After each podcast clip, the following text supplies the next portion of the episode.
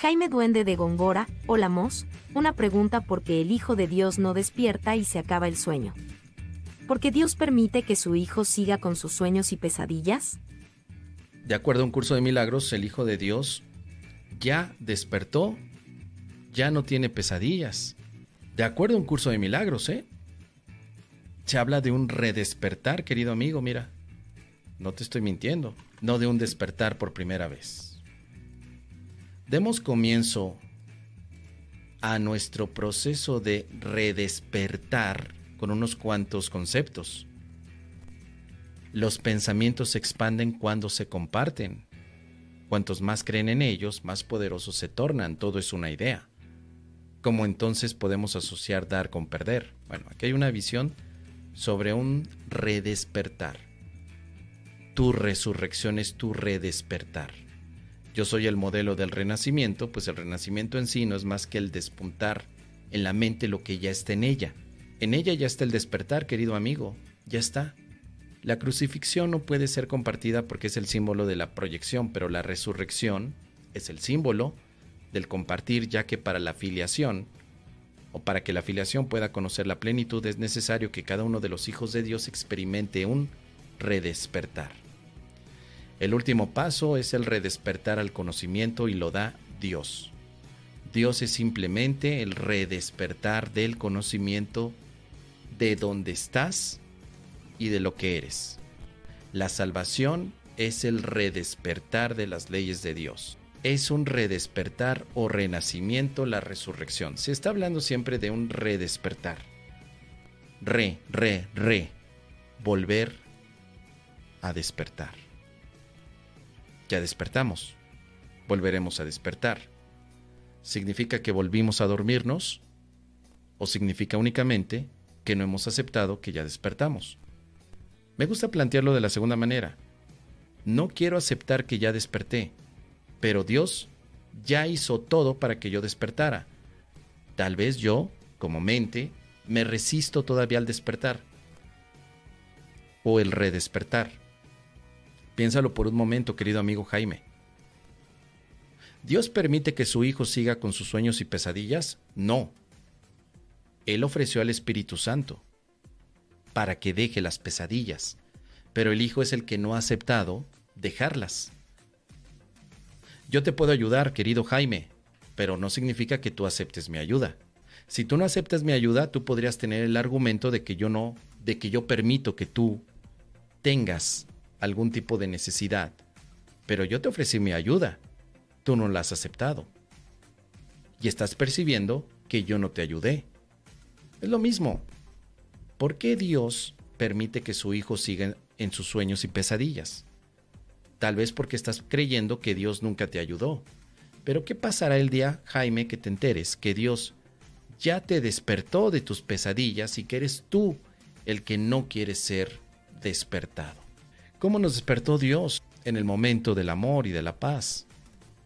¿Por qué no quiero despertar? Pues porque me interesa más el, guateque que tenemos en este mundo. No lo sé. Piénsalo por un momento, querido amigo. Querido Jaime, queridos milagronautas, escriban en este momento qué es lo que más valoras de este mundo. ¿Qué es lo que más valoras? ¿Tus hijos? ¿Tus perrijos? ¿Tu mezcal 400 conejos? ¿Tu árbol? ¿Ese arbolito que plantaste? Ese es el obstáculo al despertar o al redespertar, porque es más valioso que el despertar. No quiero despertar porque tengo aquí mis raíces en este mundo. Piénsalo, ¿qué es lo que más valoras? Si tú me dices, yo ya no valoro nada de este mundo, nada, bueno, ¿es verdad eso? ¿O solamente lo decimos para quedar bien?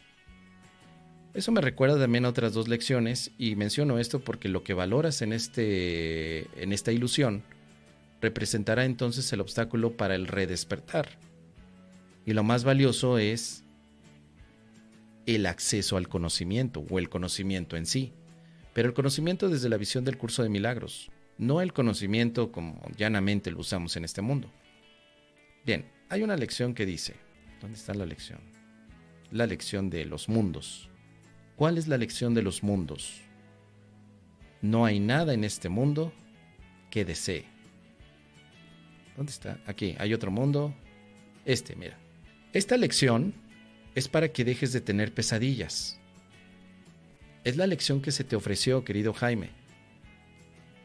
Tienes pesadillas porque tú deseas tenerlas, no porque Dios lo permita, sino porque tú niegas lo que Dios te dio. El mundo que veo no me ofrece nada que yo desee. El mundo que ves no te ofrece nada que puedas necesitar, nada que puedas usar y nada que te dé felicidad. Porque si tú crees que algo lo necesitas y que algo aquí te hace feliz, eso sigue manifestando entonces en tu mente la idea de que es más valioso esto que ves en el mundo que ese redespertar. El curso nos está diciendo esto, esta es la explicación del curso. No es que Dios no te ayudó, es que tú no aceptaste la idea, no quisiste aceptarla, o no hemos querido aceptarla totalmente. Pero el despertar ya se dio. La mente ya está despierta, negándose a sí misma el despertar. Entonces, mente despierta con una negación. Resultado, ensoñación. Y la ensoñación se mantiene por la valoración. Cuando ya no valore este sueño, descubriré que ya estaba despierto y que Dios antes de soñar, nunca permitió que yo tuviera pesadillas. Me dio la ayuda, que en el curso de milagros es el Espíritu Santo. Cuando tengas una pesadilla, Jaime, acudes al Espíritu Santo y pregunta, ¿esto que estoy viendo es real? Y si el Espíritu Santo te dice, no, Jaime, eso no es real, es más falso que la tía Cástula de 20 años de Moss, entonces tú puedes dejar de ver eso como una pesadilla y simplemente ver como una ilusión silla más. Si para ti es una pesadilla, es porque la valoras. Si para ti es una ilusión, ya no tiene valor. No existen las pesadillas. Nosotros creemos que existen porque estamos valorando algo diferente al despertar. Por eso, en conclusión, lo que podemos decir es que Dios nunca permitió que tuviéramos pesadillas. Nosotros nos lo permitimos. Entonces imagínate nada más una guerra entre la permisión de Dios y la permisión que nos damos estando dando nosotros, ¿no? Qué palabra fea, permisión, que me la inventé. Dios te dio el permiso de ser libre y tú te das el permiso de aprisionarte. Y después de que yo me aprisiono, culpo a Dios por esta prisión. O al menos le reclamo. Bajita la mano le reclamo. A ver, a ver cabrón, ¿por qué me estás teniendo aquí con estas pesadillas? Si yo valoro la paz. Entonces, esa parte empírica que a veces decimos, yo valoro la paz, pero ¿por qué vivo esta pesadilla? Dios mío, ¿por qué me sigues poniendo tus luchas, tus luchas más intensas a este humilde guerrero de luz que trata de salir avante? Pues porque tú valoras la guerra, valoras la pesadilla, todo lo que valores es lo que ves. Valoras la pesadilla, la ves. Pero si la pesadilla no tiene valor, dejarás de verla. ¿Qué es lo que tiene valor en ti? Así que el Hijo de Dios ya despertó, querido amigo. Dios no permitió que sus sueños y pesadillas fueran un obstáculo. Pero el Hijo de Dios anda neceando, anda de turismo espiritual, anda entretenido en el tingo y el tango. Anda que por aquí probando la ayahuasca, anda que por allá eh, probando el gnosticismo, anda por acá probando el curso de milagros, anda dándole vuelo a la hilacha el Hijo de Dios. Y mientras siga así, pues entonces creerá que Dios permite, entre comillas, que siga descubriendo mil y mil interpretaciones o descripciones.